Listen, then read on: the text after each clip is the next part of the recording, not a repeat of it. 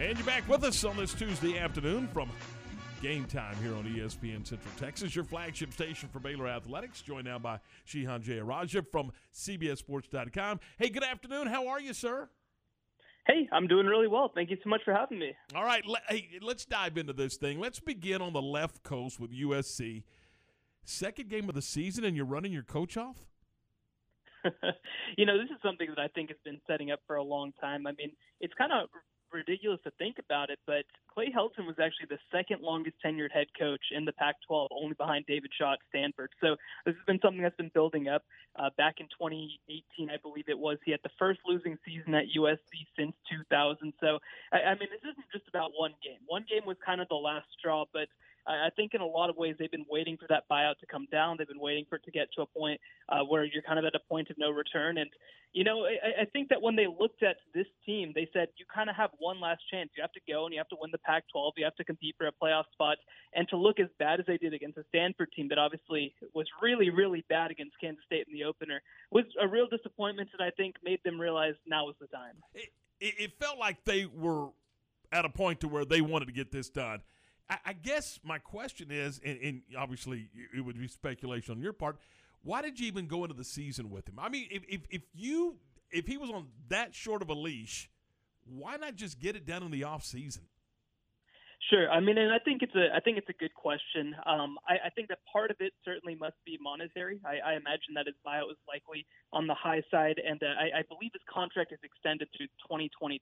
So now you think, okay, you're getting into 2021. The buyout's going to be a little bit less uh, when you have to buy out two years versus three years. The other thing too is that I mean, there are a lot of things that felt like maybe they were starting to come together. They got a great transfer class. They have a third year quarterback in Kedon Slovis, who's an NFL hopeful.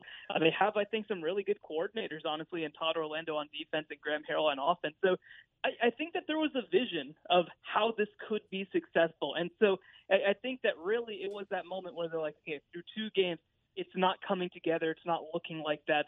Uh, and so I think that once they realized, like, he's not going to take advantage of this last chance, I think that that was probably the last straw. Are there any alarms going off at Ohio State right now?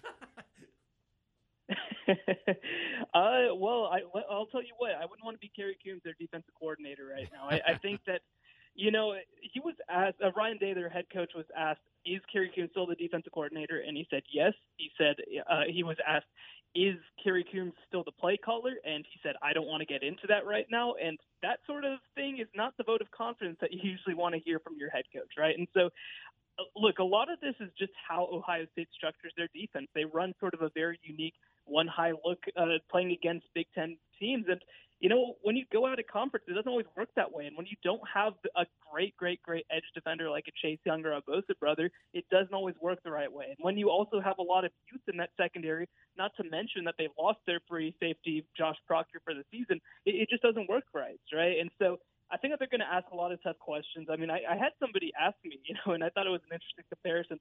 Is Ryan Day taking over now and facing these defensive issues, is it similar to when Mike Stoops was at Oklahoma and you kind of had this legacy defensive thing that you kind of had to resolve at some point? And obviously, they did that with Alex Grinch. I, I think there are some similarities. Now, I don't want to overreact to all that too, right? Because they did have a pretty good defense a couple of years ago under uh, Jeff Hafley, who's now the head coach at Boston College. But I do think that this is going to be something to watch long term. Whether they start thinking about changing up the structure of their defense, whether they start uh, looking outside the building maybe for more names to kind of uh, come in and rebuild that defense because this is this is a trend, right? This isn't just a one year thing. This has been a couple of years in the making, and even I think dates back to before Ryan Day was head coach. So uh, it'll be interesting to watch. But I mean, look, I think that the path just got a whole lot harder after losing a non conference game against an Oregon team that I don't think that any of us had as title caliber heading into the year. Let's talk about Florida State. Uh, first of all, what a shocking way to lose a football game. One, and number two, there's there's talk that you know some say that that's the worst loss in Seminole history, and and, and we were just talking about it, Shehan. How do they make sure that one doesn't become two? Well, I mean, it's been it's been several years of this, right? I mean, it's been years and years of Florida State consistently finding new lows, and I believe that this was the first non-FBS loss since like 1959, I think it was. So, like, this is years and years in the making, and look, it did happen like that. It did happen in one of the weirdest, worst ways that you can imagine. Uh, but you know, all of a sudden that win against Notre Dame or that loss to Notre Dame rather starts to look less impressive when you see Notre Dame go to the wire with Toledo, right? And then you see this game and you think, well, man, it, are they as far along as we thought that they might have been in Week One? And I think for me, when you look at Florida State, I, I think that I understand why they decided to move on from Willie Taggart and go with Mike Norvell, but I think that one of the things they're going to find is that if they don't stick with somebody and let him try to lay some groundwork, it's going to be a long-term issue because their offensive line for years has been decimated, and that goes back to even when Jimbo Fisher was there. You know, I, I think that at the end there, they just recruited at a very poor level, especially being in the state of Florida. And when you do find yourself in a hole, it's a hole, right? Like, I mean, because offensive line recruiting, especially, takes two, three, four years to get right. You have to develop them right. Uh, and I think that that's something that permeated throughout the program. And when you have this much instability, where you have you know three coaches over the course of five or six years or whatever it is, I, I mean, I think that this sort of stuff starts to matter. And so I would not overreact if I was Florida State. I do think that eventually they have to pick a guy and let him do his thing, whether it was Willie Taggart, whether it was giving Jimbo Fisher, uh, you know, what he wanted. And now I think you're facing Mike Norvell. I think you have to stick with it and see what happens. But man, I mean, they just keep finding ways to find new lows. How good is Iowa? the craziest thing about watching Iowa, right, is like you whenever you watch a football team to try to evaluate whether they're like title good you start to think like, okay, offense, defense, quarterback, special teams, like all these sort of things, right? And I would just completely wreck your idea of what a football team is supposed to look like because they finished with something like 170 yards, and yet they really dominated this football game because of forcing four turnovers to zero and because of some fantastic special teams play. And, and that's what they do, right? I mean, I, I think every couple of years you have an Iowa team that really is that good. I mean, the last one was back in 2015 where they were in a play-in game to the uh, to the college football playoff against Michigan State away from being in the college football playoff, right? And so I think that this team looks like that level of team. I think that they're going to go through, probably not lose more than one game in the regular season, and have a chance against Iowa State or sorry against Ohio State or whoever else in the Big Ten championship team uh, in, in the Big Ten championship game, and have an opportunity to potentially win that game and compete for a playoff spot. Now, do I think that they're title caliber? I don't know. I, I think they need to get more from their quarterback Spencer Petras. I think they need to be a little more explosive on the offensive side of the ball. But they've played two really good defenses in Indiana and Iowa State. So hey, who knows? Maybe when they play against some more normal defenses, we'll get to see a little bit more of that. Hey, look the the hype was there for Arkansas and Texas. I mean, it was hype from from here to yonder. Uh, the the game didn't live up to that. It, it, is Arkansas that good? Is Texas still trying to find themselves? What was your takeaway on Arkansas and Texas? Yeah, I mean, I think that definitely Texas was a little overhyped. I mean, it turned out that uh, you know Louisiana didn't look great in week two either, so maybe this was just kind of uh, a situation where Louisiana wasn't as good as we thought, and Texas kind of just beat up on a team that they were better than.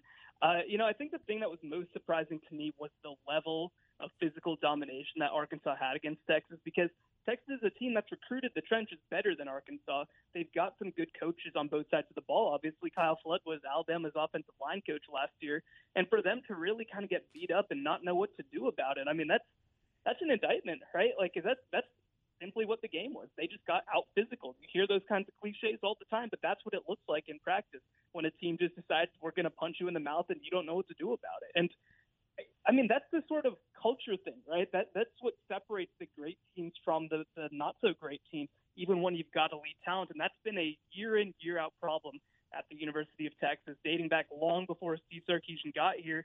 And that's the thing that you say about culture too, right? Is it takes years to put into place. So I don't think that this is just about Steve Sarkisian. I don't think this is just about this coaching staff. This is something that is year after year, you know, a problem. And so it'll be interesting to see. I mean, when you have this film to show to your offensive line, to show to your defensive line, to show to really every player on your team and say, this is what it looks like when you have to play an SEC team. This is what it looks like when you have to play a really physical team. How are you going to respond to this? I'm curious if they if they do respond or if this is something where uh, all of a sudden the hype is gone and everybody's less excited than they used to be. Has Kirby Smart found himself a quarterback controversy in Georgia now?